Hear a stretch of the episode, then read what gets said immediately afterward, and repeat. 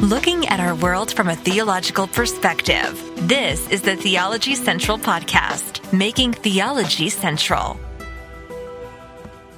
Good afternoon, everyone. It is Wednesday, September the 6th, 2023. It is currently 2.51 p.m. Central Time, and I'm coming to you live from the Theology Central studio located right here in Abilene, Texas.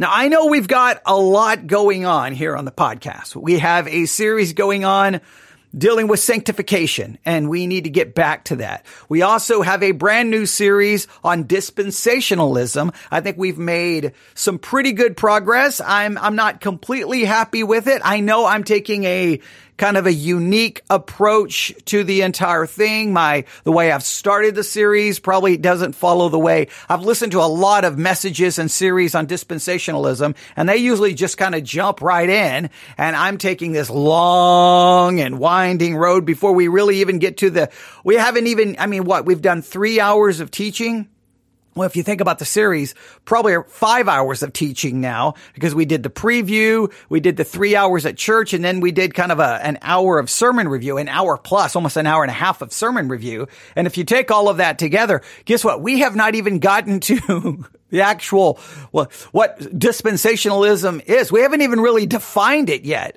So I don't I don't know. See that that's probably why a lot of people don't stick with my series because they're like, wait, how many hours before we actually get there? But I'm trying to lay a foundation. So that is going on, and uh, and don't forget we're still doing law and gospel, right? We're doing law and gospel. In fact, we're kind of redoing law and gospel, and we've spent a lot of hours doing that as well. So that's what we're going to do. We're going to get back to that for the Bible study exercise.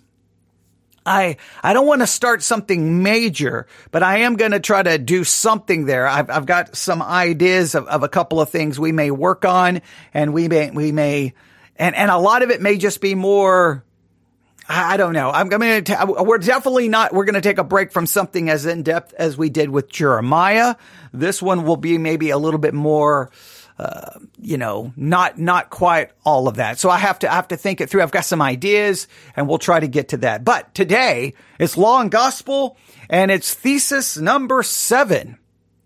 Law and Gospel. I am utilizing the book God's No and God's Yes, the proper distinction between law and gospel by C.F.W. Walther.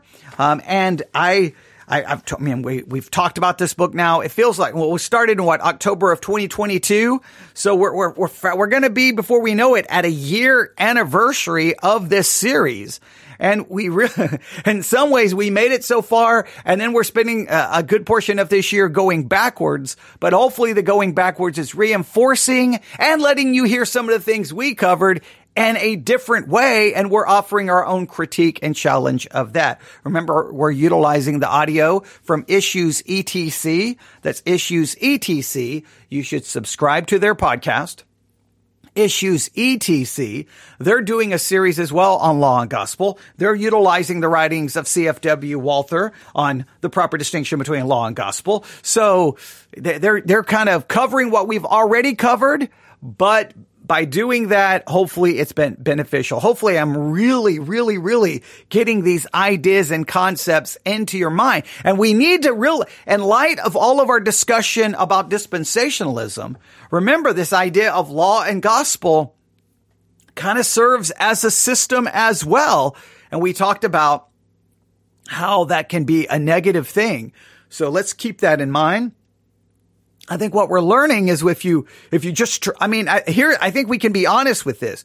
Well, I, well, I, I know not all of you are going to agree with this. I think we should be honest with ourselves and acknowledge this because this was stated early on in our study of law and gospel that if you, ju- if you don't have a proper distinction between law and gospel and you just try to read the Bible, it almost becomes a never ending, books, a book and books, you know, because it's made up of 66 of contradiction, right? You're like, well, wait a minute. I'm saved by grace, but I'm supposed to do this and I'm supposed to do this and realize all kinds of systems have been put forth to try to answer the, these never ending contradictions. The book, uh, the Bible is almost impossible to understand in any meaningful way. I mean, put it this way. Uh, obviously, the Bible is so complicated. That's why everyone has their systems. A lot of people think that there's a certain level of harmony and unity in the Bible, but I think the fact that there has been system after system after system calls into question exactly how much harmony and unity is there. And even those who hold to a proper distinction of law and gospel, even they have to admit, without this idea of law and gospel, the Bible is just um, it's just endless contradiction. It makes no sense. Now the question is, does a proper law, does a proper distinction of law and gospel arise from the text? Or are we having to impose it on the text in order to make it, make it work? Are we having to take this system and impose it upon the text to harmonize the scripture? Remember, that's kind of what Scofield says in, in regards to dispensationalism. Once you distinguish the ages, then, then the Bible harmonizes. Then the scriptures harmonize. If you don't distinguish the ages, the Bible doesn't harmonize. Now he's borrowing there from Augustine, but you get the idea. So, in a roundabout way, is the Bible hopeless without a system? Is it? Now, I think what we have to do is we have to at least consider I, because I, I still think we should do everything in our power not to allow the system to dictate our hermeneutic. But we're finding sometimes the difficulty in that. I, I want to believe deep down that when I read the scriptures, that the, the proper distinction of law and gospel, all that it is doing is it is acknowledging the reality of what is said. When you read a passage that is law, it's acknowledging you have to do that and you have to do it perfectly and it's acknowledging you can't do that. But these other passages tell you what Christ has done for you. So the only way to understand the passages that tell you things that you can't do is to understand them in light of what Christ has done for you. So I believe it's really just you know, I know it's a system, but I think it's a system that just tries to acknowledge the reality of what the text says. I don't know. You, there's something we have to struggle with because we've been talking about theological systems and we've been talking about the difficulty of that in our study on dispensationalism. But at the same time, in a sense, we're putting forth a, a system here, right?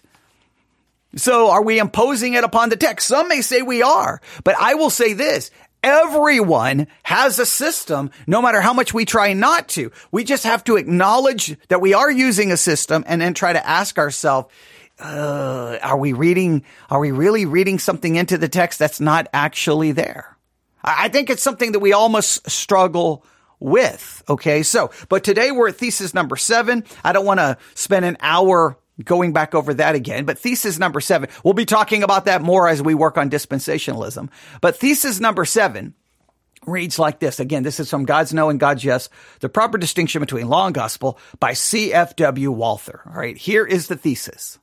And the third place, the word of God is not rightly divided when the gospel is preached first and then the law. Sanctification first and then justification. Faith first and then repentance. Good works first and then grace. So what the CFW Walther is putting forth, you can't just preach the word. There is an order that is required when you preach the, the word. Now, see, now uh, this, this becomes even a system to your preaching. Now, you know, I'm a little, I, I stand in opposition to this to some level. I think what you do is you preach the text. I'm not going to come to the text and go, whoa, wait a minute, wait a minute. I have to do it in this order. I say, I'm not necessarily a fan of that. I'm like, nope, here's the text. We're going to study the text and whatever is there is whatever we're going to find. Now, I do believe I need to be able to distinguish in the text where law is and where gospel is. But I don't think I should, uh, I should impose an artificial order upon the text. I think I should preach and read and study the text as it is given. And then I believe a proper distinction between law and gospel. So much is trying to be a system. What it's telling me to do is, hey, as you read this passage, what, where is law? Where is gospel?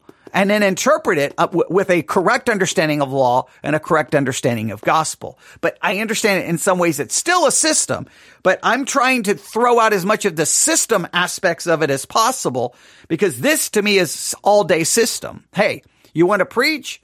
here's the order you have to preach it. And I, I'm, I, I am not going to impose an artificial order on the preaching of a text. I'm going to go to the text and say, ladies and gentlemen, this morning, this afternoon, this evening, whenever it may be, we are in this chapter and here we go. We're going to work through it and try to figure it out.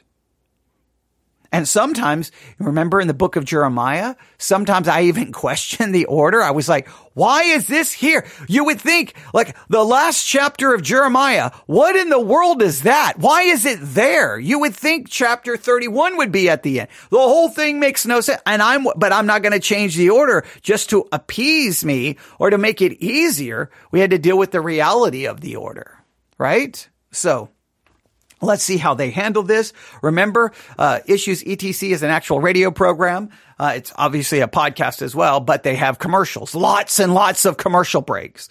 So we are only, for each episode for us, we are only reviewing, critiquing, and analyzing the, this, you know, small segment at a time between the commercials. So this is, they're coming in from the top of the hour. So they've just had a, a commercial or two. Now they're playing a hymn and then he's going to quote, I think a stanza from the hymn and then he's going to introduce the program. So here we go. This week on The Word of the Lord Endures Forever. Okay, well, obviously, we move further in our uh, my my uh, where I had it paused, it did not stay paused. So we're gonna let this play for a second as he's doing his commercial, as he's doing his commercial. Okay, I apologize for this. I guess my uh, it all reset on me while we were talking. Okay.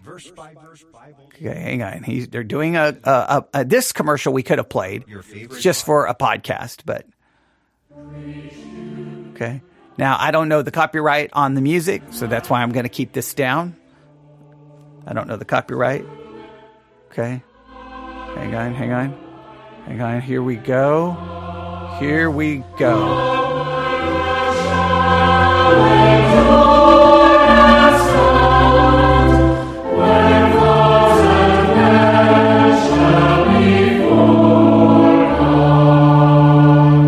The hymn Preach You the Word. We have been commanded by Christ to preach His Word, but that doesn't mean we simply take the Word in hand and do with it as we please there's a way to rightly handle the Word of God. Okay, now see the see the thesis, see the idea. Hey, there's there's a right way to do this. There's a right way to do this. Now, I, I, I will challenge anyone. Does the Bible tell you the right way to do it? Does the Bible tell you, hey, when you preach, you have to do it this way?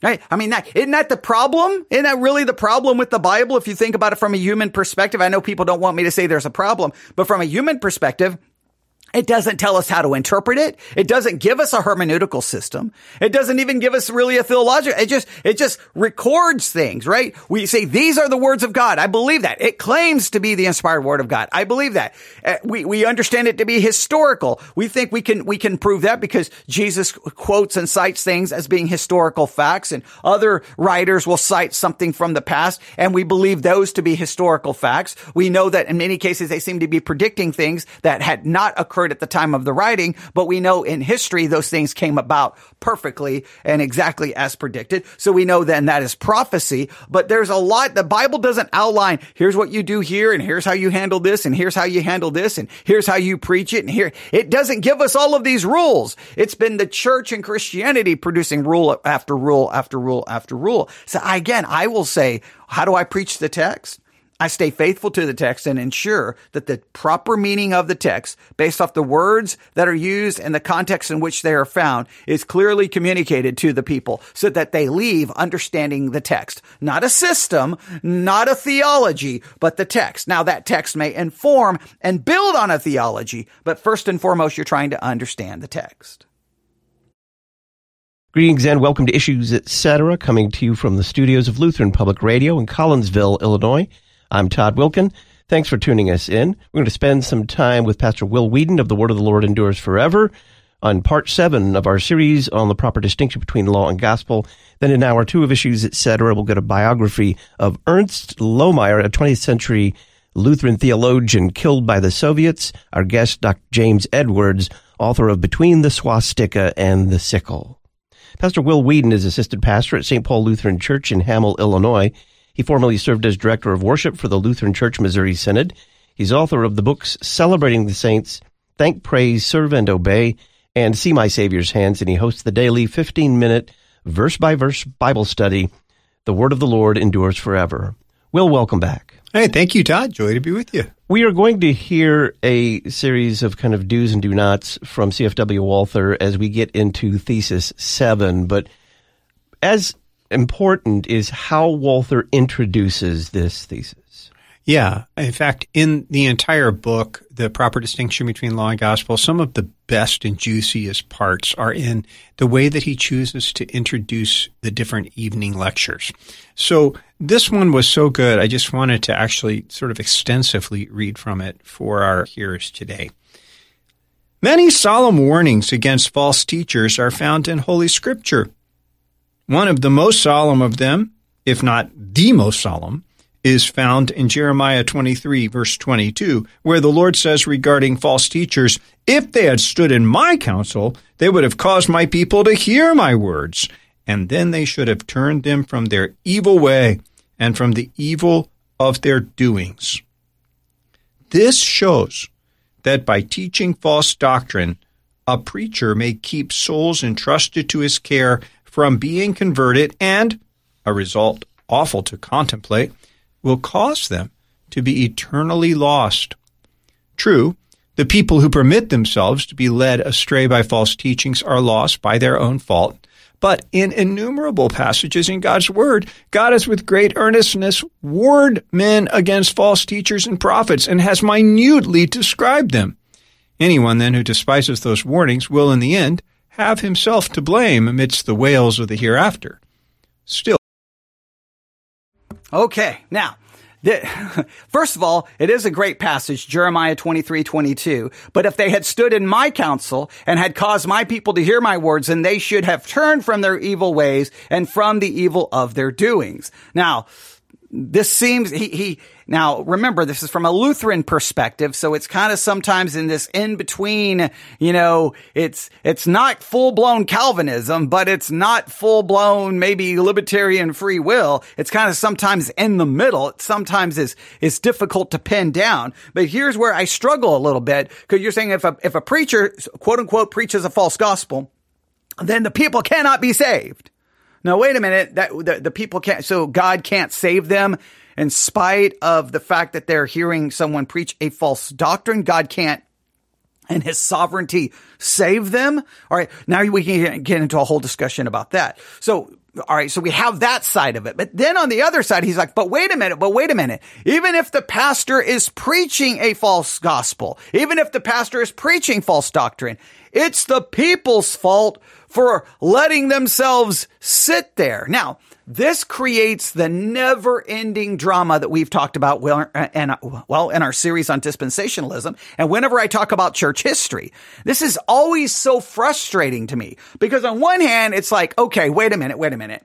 As a Christian, we are told that you are to submit to those who have charge over you, right? The book of Hebrews tells the church member to submit.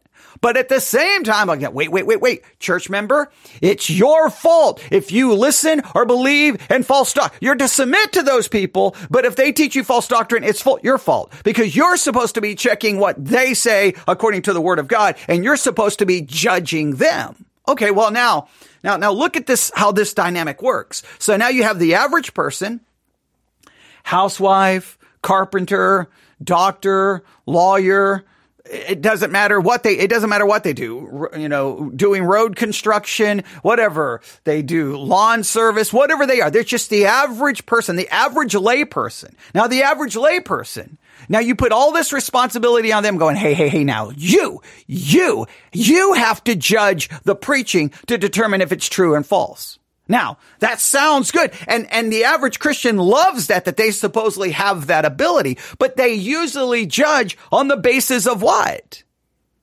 in-depth exegetical study of their own?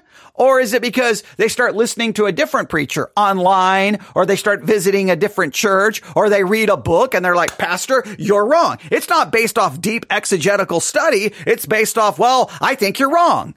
And then in many cases, you know what this leads to. It leads to church splits and it leads to never ending fighting and it leads to pastors constantly being told by someone, you're wrong, you're wrong, you're wrong, you're wrong. So what's the point of the pastor even going to seminary or Bible college? Because an average person who doesn't go to Bible college or seminary or even has ever read a book on exegetical study, hermeneutics, or anything can simply tell the pastor, you're wrong and you're teaching false doctrine. Your doctrine is wrong. Therefore, I'm going to leave.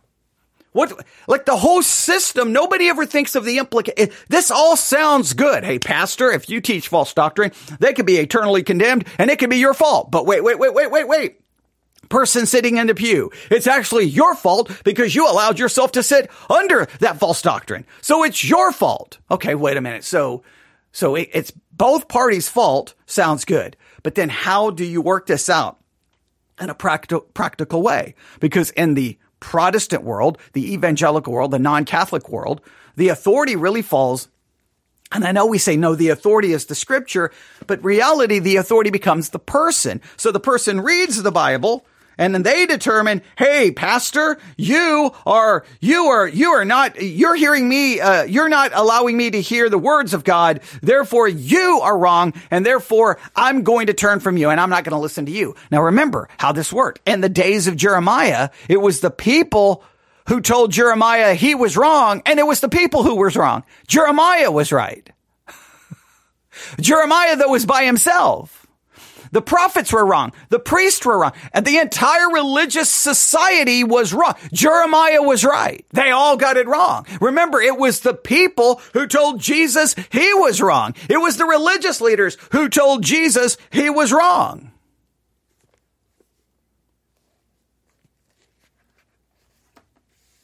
So how, how do you know when you're telling someone else that they're wrong and that you're preaching false doctrine?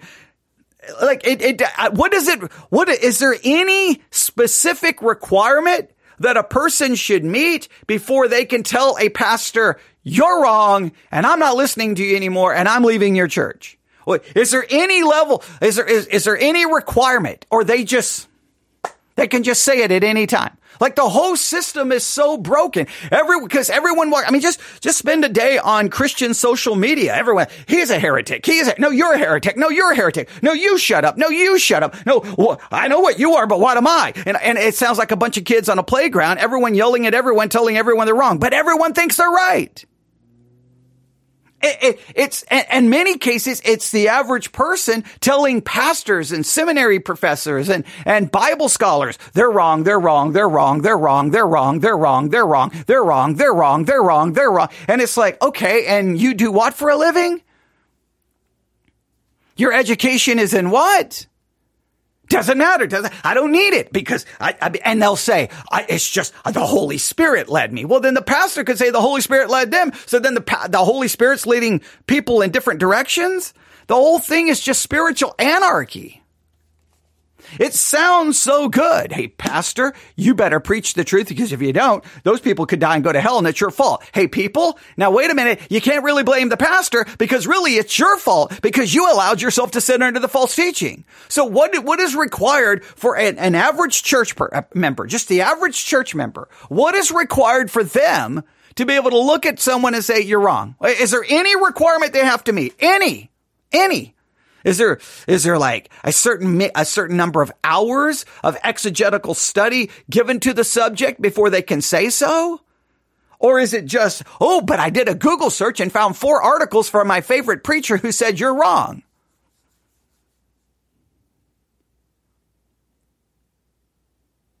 So Walther is like, hey guys, guys, guys, don't preach false teaching. Hey, at the same time, people, hey people, if you listen to false teaching, it's your fault.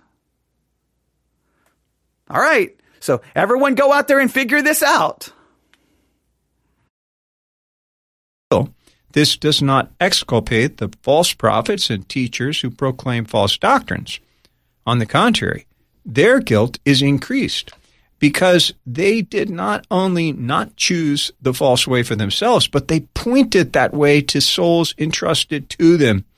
For it is written in Hebrews 13, verse 17, Obey them that have the rule over you, and submit yourselves, for they watch over your souls as they that must give account. If you're supposed to obey those who watch over you because I'm supposed to give an account, but somehow you're still at the same time supposed to be judging me. Do you see how, how does the system work in any meaningful way? Hey, you're supposed to obey me. And, but, but, but at the same time, you're responsible to tell me when I'm wrong and you're responsible to get out the second you think I'm wrong. But you can think I'm wrong without any real level of education or study. You can just declare that I'm wrong because you have the right to do so. At the same time, though, you're supposed to obey me and I'm supposed to give an account for you, but I really, I, I don't know why I'm giving an account for you because at any point you can just say, peace out, I'm gone. So I don't even really understand how the entire system works. Alas, what terror will seize all false teachers on that great day of account when all the souls led astray by them shall stand before the judgment seat of God and raise accusations against them. What terror will seize Arius, who questioned the deity of Christ and wanted to snatch the crown of divine majesty from Christ's head? What terror will seize Pelagius, who denied that a person is made righteous and saved solely and alone by the grace of God? What terror greater than these will seize the popes, who have formed all anti Christian doctrines into a system. How they will quake with terror when the souls without number whom they have led astray and whose hearts they have poisoned will stand in the presence of God. On that day, every false teacher will wish he had never been born and will curse the day he was inducted into the sacred office of the ministry. On that day, we shall see that false teaching is not the trifling and harmless matter that people in our day think that it is. Well, that's serious and that is convicting. My, what I'm trying to get you to think about is not just, oh, that sounds horrifying and that's horrible. I'm never going to teach. Well, it, it, whether you teach it or whether you believe the false doctrine, if it has eternal consequences, that should scare everyone because you could be, look, we saw it in the book of Jeremiah. You could be the people telling Jeremiah, you're wrong, you're wrong, you're wrong, you're wrong, you're wrong, you're wrong, you're wrong, you're wrong. And he ends up being right. Or you could be Jeremiah trying to tell the people they're wrong, but then they don't listen to you. Or you could be the one preaching and you're the one who's wrong. And everybody say, well, and, and everyone acts like it's so simple. Well, just go to the Bible and just figure it out. I mean, the Bible is the authority. I love that. That sounds so wonderful. But the people telling you you're wrong, they're using the Bible and you are telling them they're wrong. You're using the Bible. And for 2000 years, everyone's used the Bible and no one can come to any agreement. Yet we're supposed to somehow figure out how, wait, wait, no, no, no. You're in charge, but I'm supposed to judge you but, but I'm supposed to submit to you. But I submit to you until I think you're wrong. And then the minute I think you're wrong, I can declare you to be wrong. I can declare your doctrine to be false and I can leave your church because I well, because I figured it out from the Bible, but I don't really have to demonstrate that I spent any extended time in actual exegetical work. All I have to do is just determine that you're wrong. And I don't have to do the study and I don't have to do anything you ask because I am basically God and you can't tell me what to do. Look, this, this reality, you as a church member may not encounter the reality on a regular and consistent basis. Anyone who's been in ministry, you, you, this is your life. You all, if you, if you put sermons online or if you do a podcast, you're always going to have someone telling you you are wrong. And nobody can ever seem to articulate exactly how this system is supposed to work out. Ooh, I really like that last line there because it is true. People have adopted the Pilate motto of, you know, what is truth and have become skeptical that there can be such a thing as clearly revealed divine truth in that the, the, the Christian is responsible for actually discerning what he's being taught is what I'm being told by my pastor in conformity with the Word of God or not? No Christian is excused from making that check. Now, if no Christian is excused from making that check, right? Meaning that then really you kind of eliminate the authority of the pastor, but just think of the responsibility that you're actually putting on the average church member.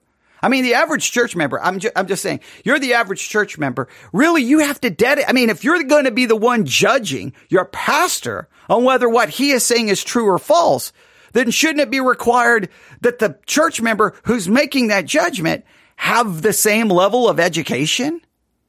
Shouldn't it be required then every church member has to go to Bible college? Every church member has to go to seminary.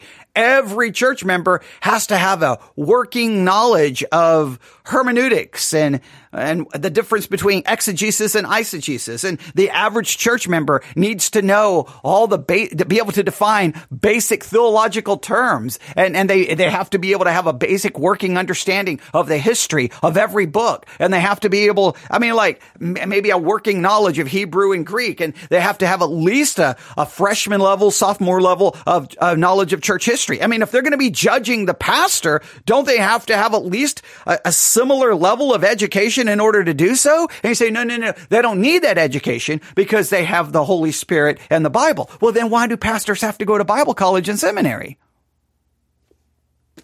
Because they have the Holy Spirit in the Bible. And if you have the Holy Spirit in the Bible and you're telling the pastor is wrong, well, what if he has the Holy Spirit in the Bible and he's telling you you're wrong?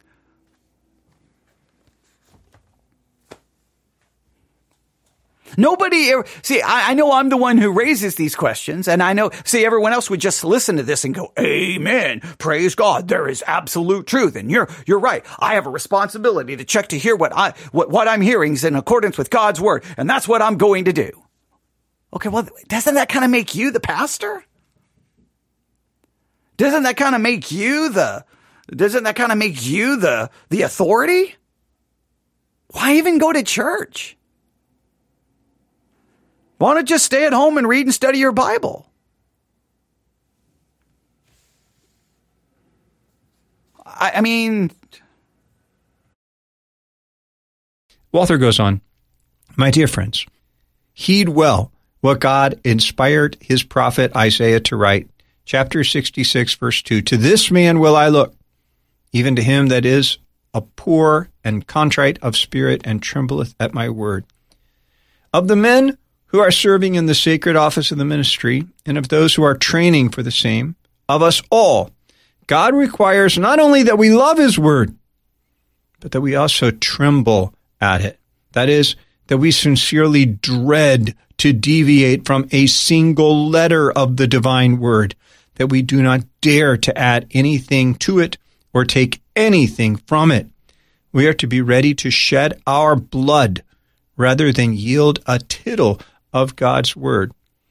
And then Walther invokes Luther. He says, Choose our beloved Luther for your model. He says, I have a sensation that one passage of Scripture could push me off the face of the earth. He means to say, were I to note that the doctrine which I proclaim to the people is contradicted by one passage of Scripture, I should have no rest day or night. I would not know whither to flee the situation would be too terrible for me. So strive then to have the mind of David, the royal prophet, who says in Psalm 119, verse 129, My flesh trembleth for fear of thee, and I am afraid of thy judgments. Such a mind indeed you cannot have, at least you cannot act upon it, while you are still without a clear and thorough knowledge of all the doctrines of Holy Writ. For how can you keep what you do not possess? The course of study here at the seminary has been planned with the end in view of making you familiar with the entire Holy Scriptures and enabling you to understand each article of faith by itself, as well as in connection with and in relation to all the other doctrines. That's the object, likewise, of these Friday lectures.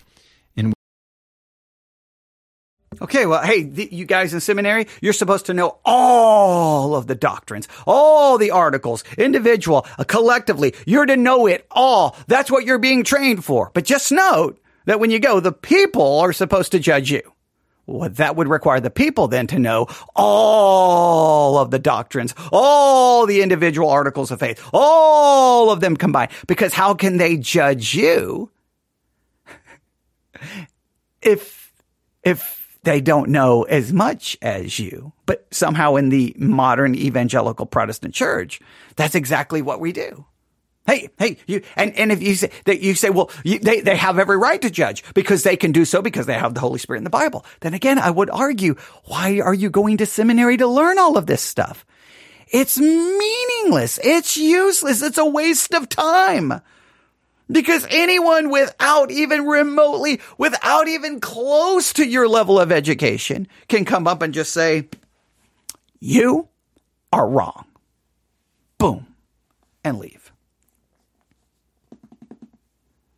I, I, I, was just reading an article about someone who just quit the ministry uh, today. Today, um, I think he quit maybe Sunday or, or, the Sunday before, but he's he's done. He's like, I'm finished. I'm never going to be in ministry again. I'm tired of it. I'm sick of it. And he went about all of the things he's gone through, these campaigns to remove him and church members fighting and telling him he's wrong and they're opposed to this and this. And it's just been fight, fight, fight, fight, fight, fight, argue, argue, argue, argue, argue, divisiveness, divisiveness, divisiveness, divisiveness, divisiveness. And he's like, he's done with it. And it's like, I, I, I can see why. I can see why because you work so hard. And then anyone at any point can just say, you're wrong and just leave. And they, and they never bother to stop to go, well, I wonder if I'm wrong. I wonder, they never come back to you and go, you know, I, I was kind of making some pretty arrogant assumptions that just somehow I know more and somehow you're just like, like they never, rare, no one ever, ever comes back and says that. But it, you look at the system that we have created in in the evangelical world. Well, because look, if you go back in, into church history, um, and we talked about this in our study on dispensationalism. I love in some ways when all of these series works together, right? But I mean, look at look at how it works in, in church history. Once Luther looked at the Catholic Church and the magisterium and the Pope and said, "Nope, you guys are wrong," right? And that dam burst. Now Luther, I, you know what, whatever his original intent was, I will, I will go with the basic idea that his original intent was to reestablish that the Bible is the authority. Right? But guess what happened? As much as we want the Bible to be the authority, everyone became an authority. Everyone became a pope. Everyone became their own magisterial authority. Because how long did it take before someone to look at Luther and go, no, you're wrong. And then Luther was like, no, they're wrong. And then Luther wanted the Anabaptists killed. And then he, and then it was chaos. And the chaos has not gotten any better. Just thousands and thousands of different groups, church after church after church, where people come and people go. And why do they go? Because they determine that their church is false. So what's the point of going to church? Since you get to make the rules anyway. And people say, no, no, no, no. I try to be respectful and I try to be obedient. Yes, until you hear something you don't like. And even if you keep going, you just decide that the pastor's wrong and you just decide that you're going to make up your own theology and your own doctrine. So really in, in practical everyday language, you go for what reason? Just so that you have something to judge each week? Something for you to criticize each week? Or do you go to make friends and have relationships and, and have activities? Which we're treating the distinction between law and gospel. For that's the paramount issue that you learn rightly to divide the law and the gospel. Look, I'm not afraid, unless you become apostates, that you'll set up new articles of faith, but I do fear that you will not rightly divide the law from the gospel. This requires that you deviate neither to the right nor to the left, yielding neither to despondency nor to laxity. So, with this heavy, beautiful introduction, Walther is warning them that a very important part of proclaiming God's word purely is to keep the law and the gospel straight. He's getting ready to go into the next thesis in which he will give you some concrete examples of how you can mush it all up and get it in the wrong order. There is actually an order in the presentation of law and gospel that he wants his students to grasp and keep clear in their heads. The seventh thesis you are not rightly distinguishing law and gospel in the Word of God if you first preach the gospel, then the law, or first sanctification, then justification, or first faith, and then repentance, or first good works, then grace. So, why does the order and the sequence matter so much? If you preach the gospel first, you're preaching something that is irrelevant to a heart that has not been awakened to the terror of the law. If you preach sanctification first, you're going to end up making people become proud Pharisees or despairing because they're not going to be sure of their salvation. He's going to deal with that in detail as he works his way through this. So it actually really does matter the order in which these two words of God strike and hit the hearers. And that order is always a vital one. I will say the order is vital in the proclamation of the gospel and evangelism. When preaching a text, I preach the text as it is presented in the text.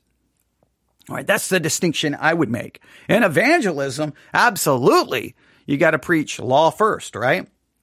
You got to feel the weight and the condemnation of the law. Then you receive the comfort and the forgiveness of the gospel. So, so he starts out with the basic teaching that gospel is not to precede the law. The law precedes the gospel. And his scripture passages to show this are many, but he starts with Mark 1, verse 15. The time is fulfilled the kingdom of God is at hand. Repent and believe in the gospel. So the message of repentance comes prior to the call to believe the promises of the gospel. The time to do this is now. Similarly, he moves on to Acts 20, verse 21. Paul speaking here, testifying both to Jews and to Greeks of repentance toward God and of faith in our Lord Jesus Christ. See the order. First thing that comes out to both Jews and Greeks, so to everybody, the message of repentance. Everyone is called to repent, and then everyone is called to have faith in the Lord Jesus. Similarly, in Luke 24, verse 47, Jesus himself said that repentance for the forgiveness of sins should be proclaimed in his name to all nations beginning from Jerusalem. That can also be translated that repentance and the forgiveness of sins should be proclaimed in his name to all nations, beginning from Jerusalem. I think that's how Luther did it in his translation and how Walther does it here. So the two things, repentance and forgiveness. But the first one is repent. That is the word of the law, the word that calls us to turn from our sin. Pastor Will Weedon is our guest. Okay, and that ends the first segment. You saw obviously what I focused on, this never ending problem. But right here, I would just leave you with some thoughts just on this idea.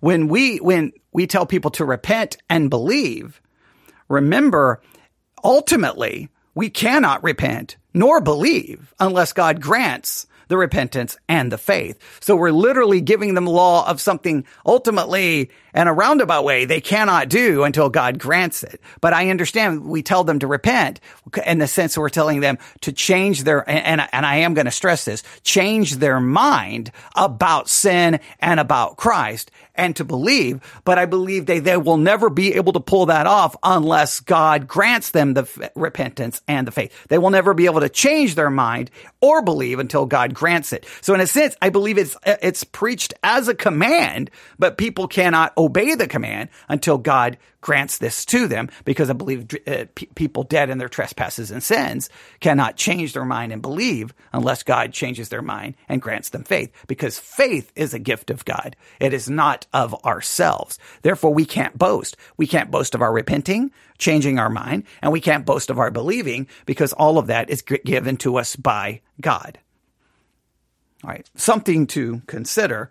Um, but again, you again there, will be massive disagreements on that because those who are more eh, believing in limit, uh, you know, are in a um, our, our Arminian per- perspective, a, a semi-Pelagian perspective, a libertarian free will kind of perspective will say, no, no, no, no, we can repent. We can believe on our own. That's something we do. Well, then if you're doing it, then are you saved by a work because it's something you do? And see, this becomes the, the never ending debate within the world of Christianity. All right. I, I, wanted to I wanted to get more into law and gospel than all of those other issues that we have within Christianity. But I want you to just struggle with those realities. How does it actually supposed to work? Where on one hand the teacher is responsible and you're supposed to submit to the teacher, but on the other hand you're supposed to be one judging and determining if what's being preached is true or false, and you get to make that declaration. How does that work? And then at the same time maintain a church. And how many people in the pew really take that responsibility uh, to themselves to really do that? Some just will just go to church and listen and whatever, right? They don't really get involved. But then do you have some of those who do get involved? How serious do you take it? And then how do you play out that serious responsibility in a way that makes the church look like something that's not like, like that actually can function? You can give me your thoughts on all of this news if at yahoo.com. That's news, if at yahoo.com. News, if at yahoo.com. We'll continue working on thesis number seven the next time we talk about law and gospel. Tonight, 7 p.m., live streaming. Guess what, ladies and gentlemen? We will be talking about dispensationalism. So hopefully you will tune in and hopefully you'll benefit greatly from the discussion. All right, thanks for listening. Everyone have a great afternoon. Hopefully you'll be tuning in tonight. 7 p.m. Central Time. All right. God bless.